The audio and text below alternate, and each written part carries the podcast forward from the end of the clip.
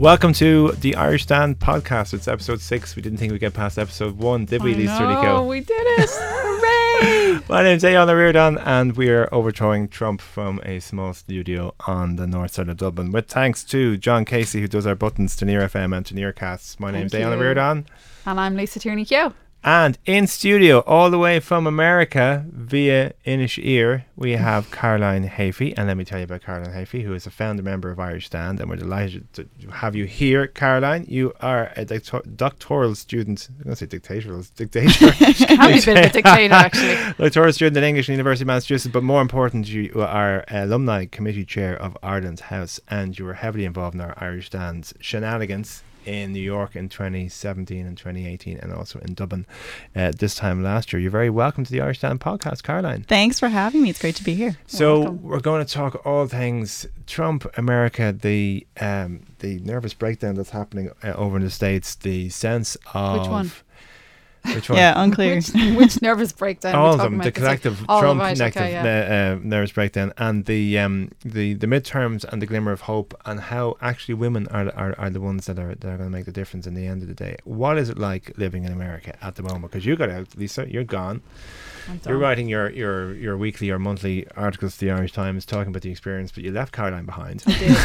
Sorry, Caroline. She's staying in my house tonight. So Oh, right, yeah, no, so she's always making it gonna- up to me that way. gonna space. and you can She- bitch all about Dublin I'm traffic taking on on the way back. refugees. Yeah, exactly. Yeah. Yeah. okay. Caroline, talk to us about what, what what's the atmosphere like in the states at the moment post midterms. Is there a sense of uh, of the tide turning?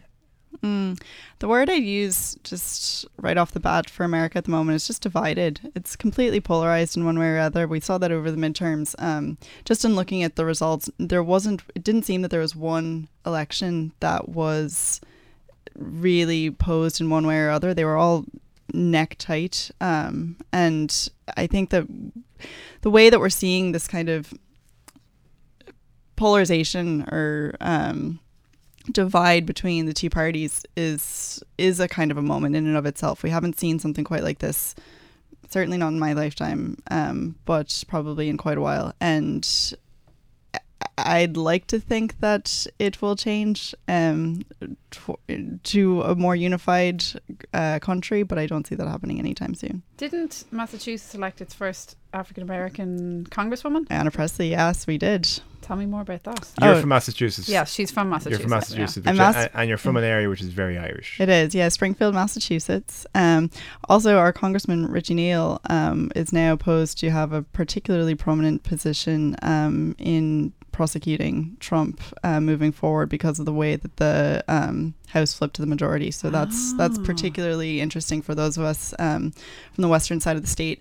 But yeah, Ayanna Presley, she's unreal. Um, kind of part of the dream team that we see forming between Alexandria Ocasio Cortez as well. Um, a new representation of women, and particularly women of color, in the government in America at the moment, and young women really kind of taking a step forward and setting the tone for change. Um, Na- so- Native American women, m- Mhm. Muslim American women, African American women. It's really a time for women in politics. Yep, Hispanic American women as well. Mm. Absolutely, Bloody time is what it is. absolutely. Um, tell me this: What do you think is? And I know you and I talk a lot. Caroline and I talk about feminism pretty much exclusively. No, Yeah. not exclusively. No, we talk about other things. Don't we too. talk about feminism, Lisa? Yeah, sometimes yeah. we do. We do. um, but I want We to We talk know. mostly about the north side, south side. we divide. do. He just doesn't. He just won't come to the south side. He's a sidist. Um, Absolutely. um, so Caroline, what do you think it is about the, the, why why is there so many young women running now? Like I have my ideas about why it is. Why do you think they're running, and why do you think they're getting elected? Yeah, I mean, I've been thinking a lot actually recently about the kind of the first year of the woman, right, 1992, that we saw this massive um, response, particularly to the Anita Hill hearings with Clarence Thomas.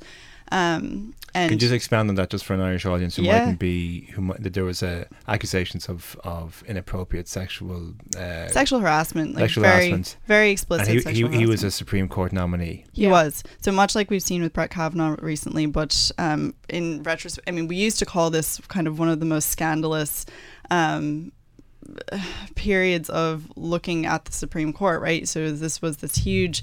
Um, everyone in America was glued to the television at the time. Everyone was watching this, um, and it was kind of the first time that people started to really pay attention to the Supreme Court nominee here. he was an, he was it was unusual in that he was an, an African American Republican nominee to the Mhm. Supreme Court. Yep. And Anita Hill came forward and spoke about her experiences of working with him, and she was all, she's also African American, and Absolutely. a divide grew up, I suppose, between the male perspective possibly and the female perspective. In that case, would that be fair? Also, it's it's important to point out that that Senate committee was headed by Mr. Joe Biden, yeah. Mr. Mr. Friendly, Mr. Lovely that we all love and adore. Mm. Yeah. He was the one that drove that. but also comprised of all white men. Oh my god, I'm going to fall off my chair. so so you had this really kind of fascinating you know you had a, a committee of all white men um, looking over the Clarence Thomas hearings, um, and Anita Hill comes forward, also a woman of color, African American woman um, with a law degree, very um, well spoken, very um, kind of measured and controlled in the way that she was presenting um, her case. I hesitate to use the word case, but her um, Her experience, yeah, yeah. her experiences in working with Clarence Thomas. Um, and the thing that you know, in retrospect, we all kind of say, um, really, dis kind of threw her her experiences out the window was when he came forward and said that this is effectively a high tech lynching, and Yeah. and he did it through. Oh. so he he played the he played the race card. He did, and he, He- did it through the media. So that's another kind of parallel that we're seeing at the moment Right. as well. Um, It was a little bit like O.J. Simpson in playing the race card. He played the race card. He effectively won. he- I mean, he did. He was Are we sworn allowed in. to say race still, card? Like, why can't you say race card? I don't know. I'm just questioning. Of course, you can say Oh, race card. okay, You go on. Can't say race card. Did, would you say race card in America? he he played it. Yeah, he played Yeah, that okay. card. Um, and and he was sworn in, and Well, he's still, uh, he okay, still sits on the court. We are accusing him of playing the race card. Uh, That that would be Yeah, a, no, no. that would be an opinion that he played the race card. Yeah, no, absolutely. And you know, I think there's you know, it's there's no doubt about it. Like he he had enough. He still had even even as a black black American man, he still had more privilege than Mhm. Anita Hill, Absolutely. who is a black American woman. Right. His, his he uh, on the chain of privilege, he is he is way above her, Mhm. and uh, and she got decimated. Her life was. I mean, she she came out of it relatively intact. Oh, I think she came out of it on top, and I, don't- think history remembers her well for it. I mean, at the Yeah. time, no. In in retrospect, Yeah. yes, but at the time, no. And we've been really seeing, I mean, the par- the parallels between the Kavanaugh hearings and Oh yeah. Mm. the Anita the Tom- yeah Clarence the Thomas, Clarence. Thomas um, hearings are quite striking as well. Um, I mean, they share alma maters.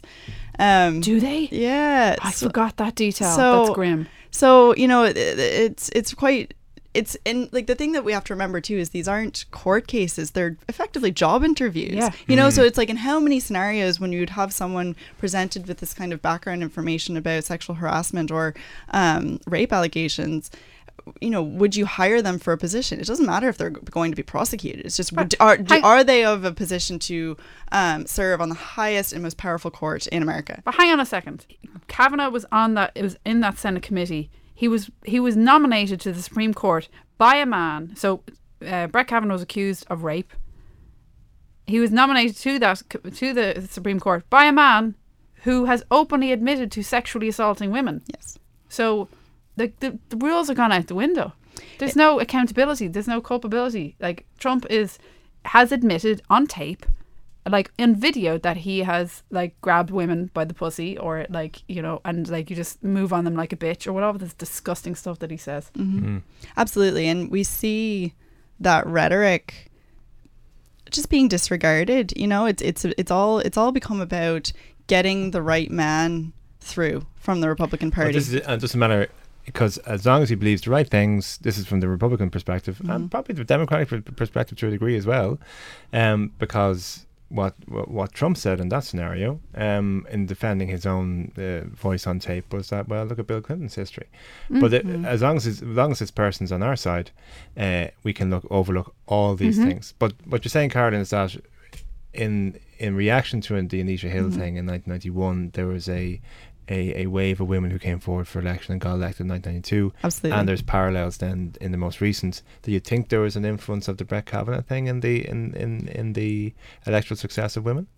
I think Um, Not just Kavanagh, but a number, yeah, not number just of different Kavanagh. things. I think that that yeah, to say just Kavanagh would be Another it's, it's bloody too Irish close. American, by the way, Kavanaugh, Yeah. Jesus. Anyway, go on. But Sorry. um, I think in reaction to Trump, absolutely in reaction to 45's election, and because I don't like to say his name, just 45, just make him a number. Yeah. But um, women coming forward and saying, "Listen, like if he's going to say grab him by the pussy, I'm going to grab him by the ballot," um, and to Oh, move that's very forward. That's very clever. It is very- Isn't that clever? That's clever. I didn't come up with it; it's a No, hashtag, but you know. Gra- grab him by the ballot. Grab him good, by the ballot, grab him by the wallet, grab him by the ballot, and and to say like, listen, I can run. You know, if if who who is to say if this guy can get elected, who's to say that I can't? And I, like, Yeah. you know, and seriously, seriously, Right? Like he's a two-bit huckster from New York. Like, come on. Well, and I think that that's something that women really struggle with is that kind of imposter syndrome. I mean, across across all fields and across all, um, Preach. Yeah, across all um, ambition, right? Is to say, oh no, I can't do that. Like I'm not qualified. And it's like, well, listen, like look who we just elected. You are, um, and so why not? The question the question became why not why run because that was a very clear answer. It just became what's stopping you from Why running. not? Yeah, But it, that's always been the um in, in the kind of systemic oppression of women and the Mm-hmm. history of women and like you know and then it's different again for women of color. Um, th- there is there is a there is a thing that goes on which is we are told a narrative which is that mm-hmm. like I don't even know how it happened. It just kind of comes it creeps in when you're a young girl. Like mm-hmm. there's certain things that you can and can't do.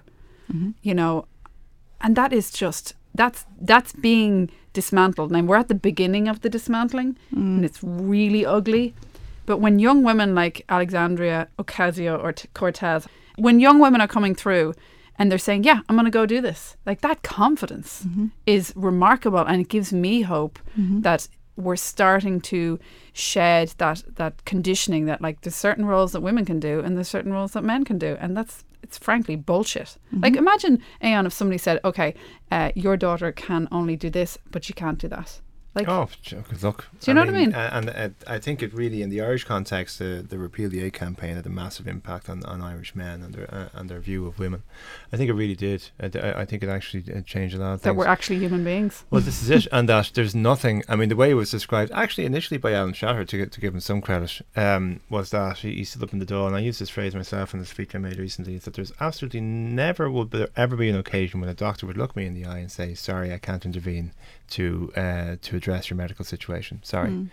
Um, well, that could happen or would have happened before we repealed the Eighth amendment in, in, a, in, a, in a female situation because they would have been uh, pregnant. I s- Can't intervene I- because to, to save your life or to or There's to nothing. eradicate your, is your not health. one situation. And when it's placed like that, guys do kind of go, oh, right, okay, I hadn't actually thought of it, thought of it that way. Um, what we had to do, though, in, in the Irish context was to introduce gender quotas so that every political party has to have a certain percentage of female candidates or else they'll lose state funding. Now, that was controversial at the time. Lots of candidates. Quotas are the only thing that works when we're It's- dealing with It's the only thing bias. that works when nothing else, when everything yeah, else when, when you're dealing with unconscious bias, Yeah. it's the only thing that works. It's- The whole point of unconscious bias is you don't even know that you're discriminating. and we've jumped from 13% representation in the in the in, the Dáil to 22%. Still, in the after the last general election, still pathetically small. But the impact of, the, of, a, of a more gender balanced um, parliament has, if you look at Sweden, which is I think about 55 45, is just you just have better legislation. Yeah. You, you have better legislation around prostitution. yeah. You have better legislation around childcare. You have better legislation about about the whole actual um, equality. the gender pay gap. Yeah, and comprehensive. It Yeah. addresses it, it looks at other issues that maybe people aren't thinking about. It brings more issues to the forefront of public consciousness than are previously. If but, but, if but like, if I go back to the starter, you asked where's it come from. We separate a lot of children age four in the school system in Mm. Ireland. Not a huge amount, but we do. There's about 17% of Irish children go through single sex ed at primary school, Mm. and about one third of Irish children go through go to second level single sex education. Mhm. Totally disproportionate with the rest of Europe. So we say to a four year old or five year old at this moment in time, you're going to this building and your brother's going to this building. Why? Because you're different gender because you're different from each why other. it's so important. Why, Yeah. why is gender so important? So it and that leads to gender stereotypes, gender, you know, uh, restricted subject choice, uh, and all the rest of it. And an awful lot of the high end schools, you know, the private schools, the fee paying schools are, are, are single gender as well, and they're the ones that a lot of middle class parents are dying to get their kids into. When I was going to school, Blackrock College, the the boys from Blackrock College would call the girls from um, Sion Hill, Dominican College, which is right beside them, they would call it Pill Hill. There was always these like derogatory comments about the girls that went to Sion Hill. Just I don't and get the reference. Pill Hill as in the- Pill Hill, as as in in they're all the on the pill. pill, as in they're all sluts. Mm. right? Yeah, this is what they did. Yes, You see, my Southside bias.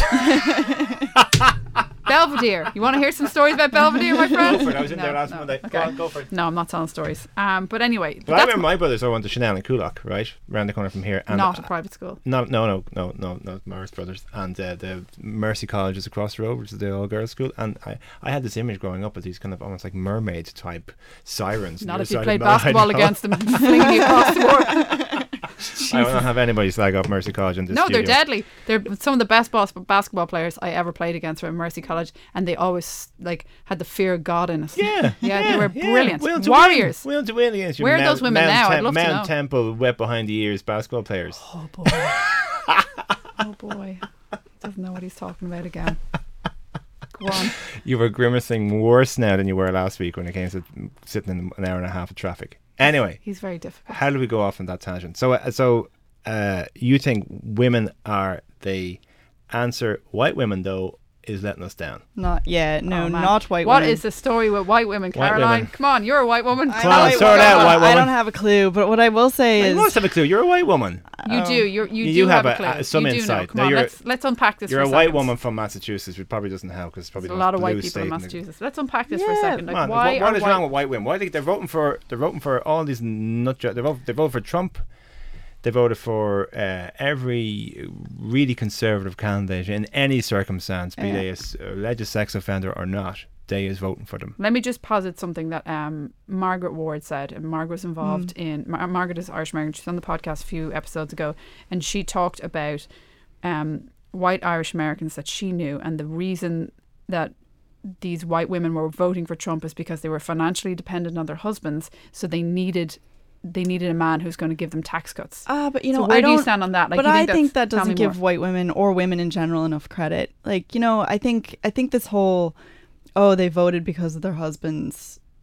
They have It kinda- minds. it's, it's a little bit patronizing. it is. It's. It, I Yeah. think it's quite patronizing. And Uh, All of these are mass generalizations. Right, Yeah. no, of course, We, of course. specialize in mass course. No, generalizations no. here. That's we, our we accept sweeping. that, but there there has to be a, a reason or a dynamic behind Yeah. a certain group of people voting predominantly or um, or disproportionately. In a Like why particular why are we relying on black women to come and like quote unquote save the day? Like why? well, well, that's a whole question about like you know, it's not black women's job to save white people, right? Obviously. Oh, But this is the thing. I think it's not just white women. I think white people need to hear more often that we are all a product, in America especially, but we are all a product of a system that privileges us over people of color, period. And we need to be more willing to rescind that privilege in order to elevate Yeah. other people. That's the problem with equality. Uh, sorry, that's not the problem with equality, but that's the challenge of equality agenda is that somebody who is used to having a whole lot of, of privilege and, and rights is going to have to have a little bit less. Yeah. and they're going to view that as oppression, and, and that they do, leads yeah, to conflict. yeah. and it's and it's not But it- i mean like it- and it's a very simple thing to say but it's like look we all have implicit biases like that's just true we all need to recognize that we all need to face those implicit biases in- and the shame that comes from them as white people and we need to deal with that and it's not people of color. It's not their job to help us deal with that. It's our job to say you know what? This is this is the system that i come from. This is the system that i'm a product of. I want to be the best kind of ally that i can be and i'm going to try to do that to the best of my ability. And so that doesn't mean necessarily um I, well basically okay i don't think that people are hearing that enough. I don't think that people are processing that enough. And i don't think people are white people are um understanding that in a way that it's not as you say it's not oppression um But it's, the- it's it's, it's your sense that white people, I get the sense that white people feel America is theirs. Yeah. That people who aren't white are guests. I feel like banging my head on the are table. guests, and uh, and that uh, they now feel under more siege than ever because their their status has been has been affected. I'm gonna pull my hair out No? here. Like just- no, I'm- no, I'm just I trying- agree I'm with you. I'm so. to, it uh, just makes me so. No, you're. It, it makes me so crazy. I know, That, but I want to like- know where the Irish fit into all this in a minute. But anyway, sorry. Yeah. these- Just that, like that, all these white people are in America thinking that it's theirs. I theirs. know. When they brought black people over f- in chattel ships Mm-hmm. from Africa, and and and like, are tr- But- just, but I that's- can't. but I'm that's a huge- but now. that's a huge point, though, because- mind. sorry, but that's the thing, We like- let's curse here we are. Yeah, it's grand. Well, I mean, if if you curse, then it's the responsibility of the of the of the listener to listen to it after nine o'clock. yeah, it is. Yeah, it's in the term and conditions. Anyway, going All right, back John, to white people right, John, stuff. John, No. John's nodding. Yeah, there you go. But the thing is, too, is I mean, it's always very important to remember that America is a country whose economy flourished through racial oppression. Yes, Right? Continues to. and and and it's not that long ago and it does continue to right so so we we can't discount that that massive influence of how much money and how much um how much land sovereignty plays into the kind of rhetoric that we're seeing at the moment and how everything is just kind of coming to a head well, now, so basically dollar bills, y'all. yeah So, but the other thing is shame. You mentioned shame a few Mm. seconds ago. That to me is what's behind all of this. So there's never been really a proper acknowledgement of slavery. There certainly No. hasn't been any reparations, and reparations only come after acknowledgement, and acknowledgement uh, comes after like dealing with the deep shame because like in front of shame is defensiveness and that's mostly mm. what we're seeing now is like mm. well it, you know slavery ended a hundred years ago or whenever it was like you know they need to just get over it and like there's no there's no like there's nothing it's just so surface and it's so defensive mm-hmm. but it's clearly hiding a deep shame. Hmm But that's the thing. I mean, any white person's shame is never going to be as bad of an experience as any person of color's oppression. Exactly. You know, and and that's what So we just need to. how do we do that how do you make and not not not not, not to make people because i never want to shame people um but how do we how do we encourage white america or irish america to look inside themselves and acknowledge what has happened was wrong that it's not their fault like they didn't bring people over on on on ships they didn't enslave people but that it is their responsibility as the descendants of those people to make good to make reparations to make this right I watched a, a short documentary in the New York. It was on the New York Times the other day. Um, about um, a museum to slavery that's being established, and basically the organizers of and the founders of this museum are saying, you know, you go to Germany, there are memorials to the Holocaust. People people are willing to confront mm-hmm. that dark history, right? And they're willing to engage with it in a way that apologizes for it, that owns it, mm-hmm. right? There's an ownership to that, and that can actually work through it and can work through that kind of societal trauma. Mm-hmm. America doesn't do that, and America hasn't done that yet. So I think it, it, it might even just be an issue of, and obviously this is hyper simplified, but you know, actually forcing a country to face its past in a way that's productive. So they have to be held accountable. But Basically, see- the Nuremberg, see- there needs to be Nuremberg but- trials in yeah, America. Yeah, but but Uh, slavery wouldn't matter as much yeah. if if African Americans felt empowered and included. And I mean, it's a bit like Ireland to a degree. Why doesn't Catholic oppression in the 1800s matter to us? Because your average Irish Catholic, white Irish Catholic, kind of runs the place, runs Ireland more or less. The Irish Catholic male has run Ireland for the last 50 years. So you don't have this sort of oppression of emancipation of the of Catholics in the 18, 1820, They're also not. Their children also aren't being shot in the Yeah, street no, walking uh, down. And also that- but that's asking but that's my point. That's Yeah. my point. My point is that where you know uh, when when a, when a slavery matters because it's it still clings to the consciousness and it still instills a sense of injustice in your African American who, as you say, is more likely to be shot by a, by a cop, less likely to get a get a good job, more likely to have voter oppression, all the rest right? Earns less. Um, Catholic emancipation or the penal laws doesn't matter in Ireland to your average Irish Catholic because it's ancient history. Because I don't feel you know that oppression has been lifted, and we Mm. feel as if we were running the show. If African Americans felt that they were running the show, slavery, slavery wouldn't matter as much. But Ireland has also engaged with that history head on. There Yeah, are there's memo- been actual conflict to engage with it. there's been actual I'm- conflict I'm to not engage with encouraging it. conflict. I'm just saying. No, of course, but there's been actual conflict to engage with it. There, I mean, in 2016, the centenary of 1916 and the the the independence of Ireland has been actively celebrated. I mean, we got sick of celebrating it, you know, for a while there. Um, the the way that Ireland celebrates and engages with history has been presented such that people understand it, their history, right? And they understand how and why it happened. I think, anyway. Correct me if you think I'm wrong, but but it's it's we haven't got to the difficult stuff yet. But I know I I, I- I know what you're saying. Yeah. But you know, you walk around Dublin, you see, um, you see memorials, you see statues. You people We understand. took down Nelson. but he was blown up. Was he blown He up? was blown up. who, yeah. who did we take down? Um, we took we moved the, mon- the the the the Wellington monument to the Phoenix Park. That was moved. Yeah. Why is it in And the uh, Queen Victoria uh, that used to be outside Leinster House is now in Sydney. There you go. So we shipped it to Yeah, we did. It We was shipped it off to the colony. We did. Did We we, said- give, give it to a it life was of a transportation? Oh, I, I, I was in Sydney this, and I saw it. it. I saw it. A gift to the Irish nation. No, nation. you'd have a great time. The weather's lovely. that. The koalas are gorgeous. I love it there. Off you go. There you go. Um, but that, but from that comes a kickback of, of sort of um, this this Trump inspired white nationalism of retaining Confederate uh, Confederate statues, which all were lumped up in the twenties and the sixties. It was a reaction to it, It's Jim Crow laws. Yeah, Yeah, they're not yeah. there 150 years. No. You know, it's it's it's sort of a yeah, clinging that's to. that's the thing. It's so recent that it actually Yeah. makes it worse that they went up more recently and that people are they're only there since trying the to keep them there. But it's telling. It's telling. Even though it's worse, it's telling about how this Yeah. uh, the the palimpsest of American racism, right? The the layers there's a and the- word. what was that word? palimpsest. Oh, that, that is such an academics word. That they- How do you spell that word? you know word? they do? Don't they, make they, me they spell say that stuff. air. No, you see, they Is it- deliberately say that stuff on the radio, right? And you're going, wow. That's- I now can't text her since this program there because I don't know what she's saying. Go on. She's so intelligent. And then everybody starts She using is very that word. smart. He's very, very Oh, bright. Um, stop all Stop these. us. Um, okay, Pam- going back to the spell palm it. Pam stuff. Fe- Pamfest. Palimpsest. Palimpsest. So the layers, the the the layers that you see, You're- kind you're- of as Lisa, though Lisa Tierney Keogh is currently googling the word. I'm, you know what I'm going to do? Is sometime I'm watching Countdown, and they have the and they have the you know the the conundrum or whatever it is. I'm going to go. What's the word again? palimpsest. It's palimpsest. and they go, wow, what does that mean? Go, Oh, it's wow. palimpsest. No. I can't speak. I'm going to get that word trending. I'm going to twi- I'm going to I'm going to Hashtag hashtag palimpsest. It's Yeah, great. yeah, It's I great, know. right? I'm going to say this suppose. to my husband. Don't like, see- Yeah, yeah. palimpsest. I just Everybody use the word. I I'm don't gonna- know the As etymology soon as behind it's it. over, I'm going to go on Twitter and say the thing about, about, about American slavery is hashtag. palimpsest of history. yeah, yeah. No, yeah. but right, it's the layers. It's the layers that get, that you know, as, as though they're being painted over one after another.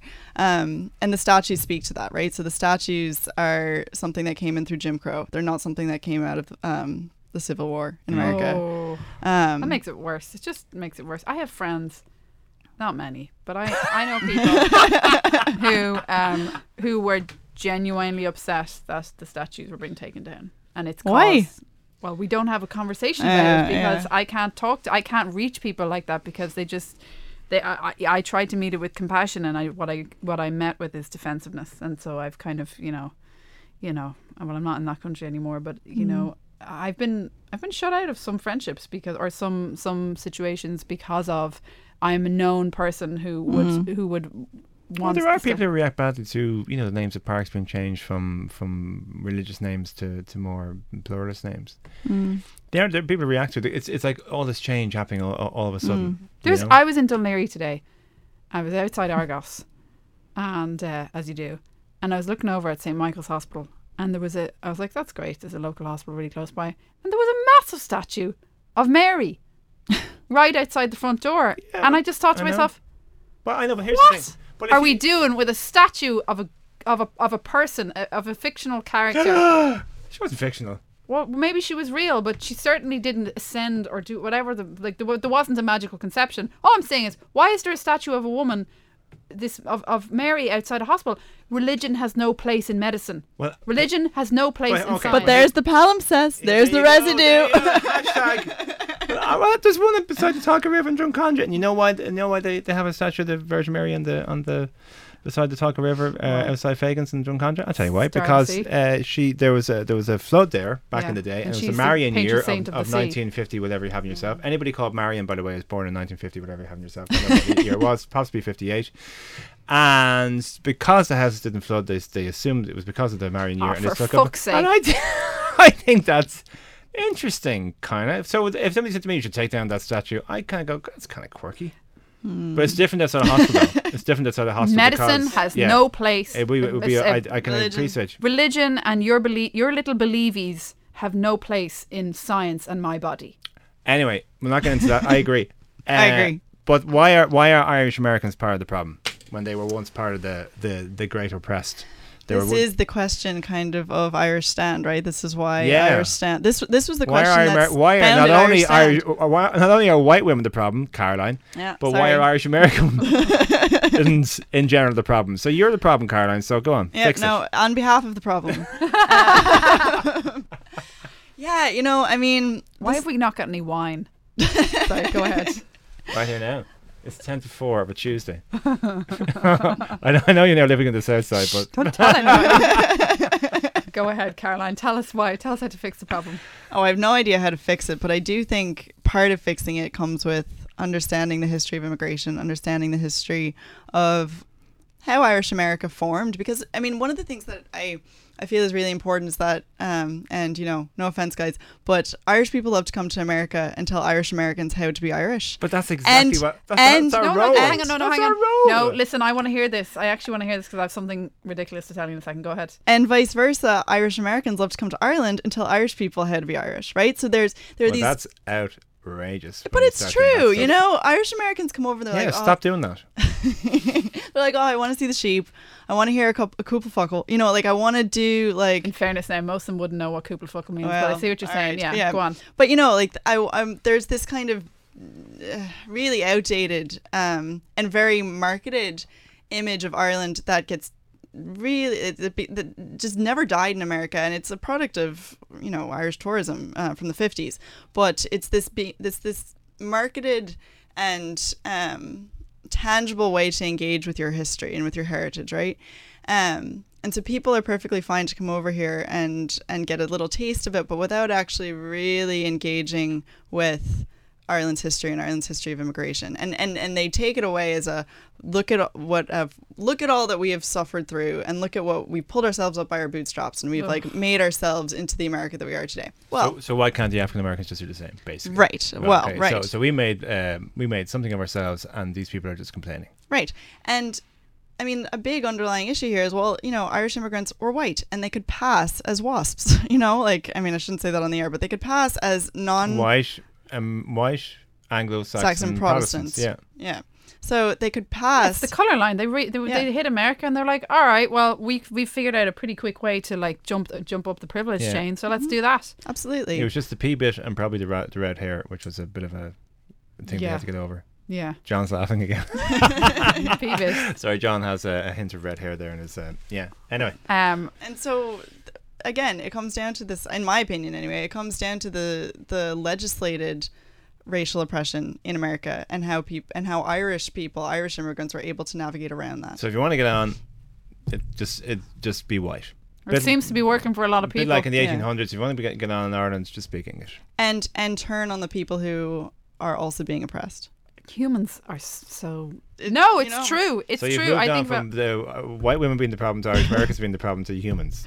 I just, you know. Know, okay, I'm going to go back to the Irish being a bit America. flippant here, So, um, I, I listen to the Blind Boy podcast Mm. a, a lot, and it's kind of like eased me into my transition into Ireland.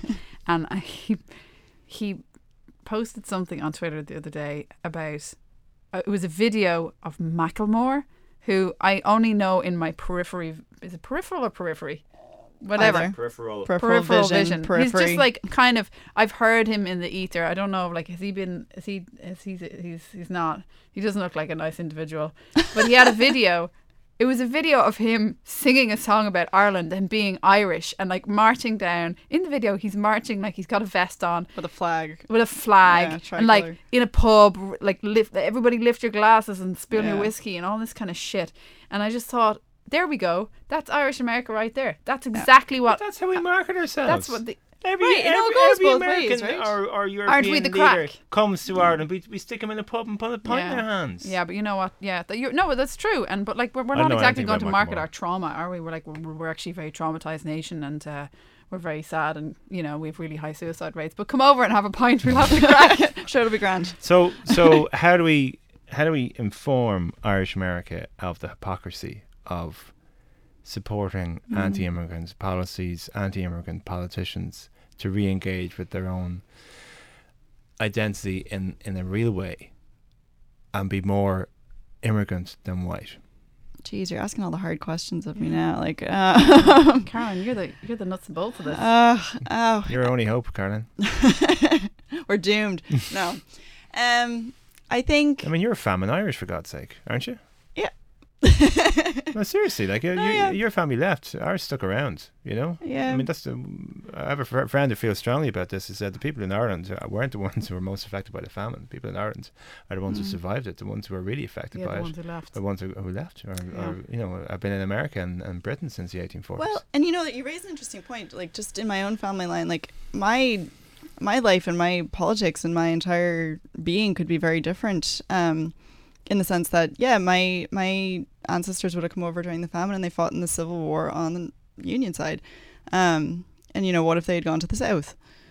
Um, Mm, I'd have a very different Yeah. history. Um, so I'm, you know, there's a certain pride that my family was quote unquote on the right side of history. But at the end of the day, you joined the army when you're off a coffin ship to get a meal, you know?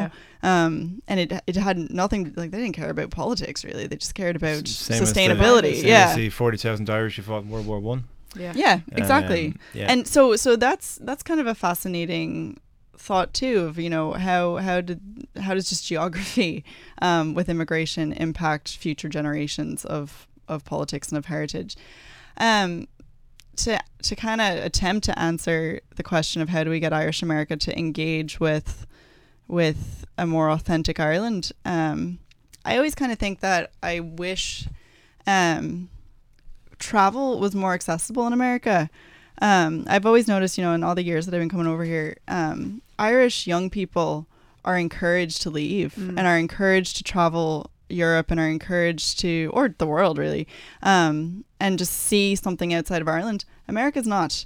Um, Love it or leave it, baby. yeah, and America. Well, and part of it is like America's so big. You know, you can travel That's true. massive distances and just see another part of the country. Yeah. Um, but I wish that there was this the idea of crossing the Atlantic or crossing the Pacific or crossing out of American territory, quote unquote, um, was a more common kind of expectation, and and a huge part of that is the financial accessibility, of it. accessibility, Yeah, yeah. exactly.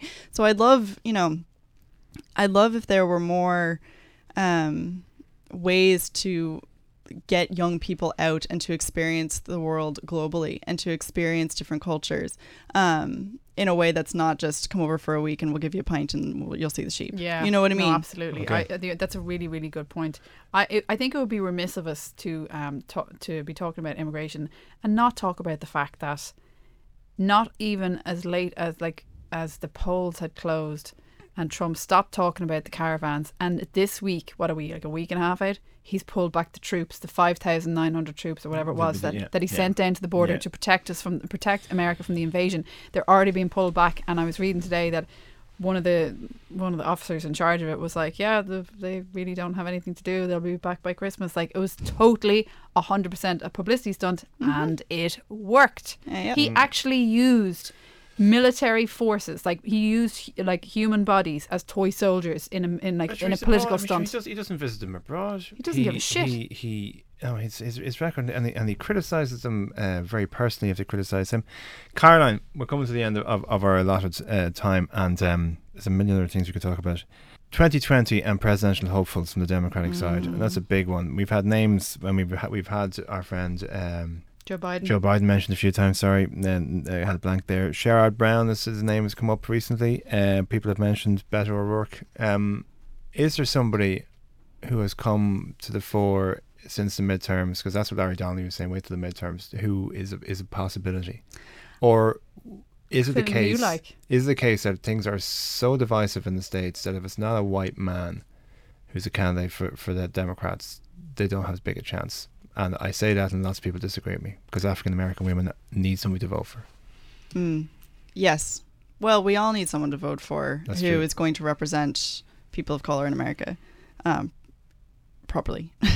um, I, well, so I've been getting this question a lot actually lately, and what I've kind of come to point out is um, if you look at the, the polls from 2006 midterms, um, you can look at the, the list of hopefuls, um, and there's one key name missing from that list Barack Obama. So I think it's a bit too early to tell. Yeah. Um, okay, right. But I think Beto O'Rourke is a real serious contender. If he nearly flipped Texas blue, I think there's a lot he could do for the country. Um, and I'm actually you know, part of part of the swing that we saw when he lost in the midterms was, oh God, he could run. You know, he could run for president. Um, and that's, I think there's something exciting about Beto O'Rourke. Um, another Irish American, maybe Yeah, on the good yeah, side, right? That's right. Yeah, um, yeah. But I think he could rally a lot of groups behind him um, that at the moment are quite divided. Hmm. And Um, Sherrod Brown, the Ohio, that- is that a good shout? He you some know, I don't know, too. and I'm and I'm like perfectly happy saying I don't know. um, Yeah. I think it's I do think it's too early to tell, um, and but I I think it a lot will come from the whole ticket package is what I think. You know, like it, it's not just going to be one person. I think it's got to be two people who are you know not a McCain Palin situation are not, you know, are two people who are really going to drive home on a lot of issues that are important to Americans right now. And, you know, that doesn't mean, you know, I keep saying America's so divided, but there are a lot of people who, as we know in, in 2016, who would have voted for Bernie Sanders, who voted for Trump. You know, th- there's a, there's this huge anti-establishment. yeah, there's this huge um, desire to see something new and to see something exciting and to see some a, a person represent this country who, I mean, stays in the news whether it's positive or negative.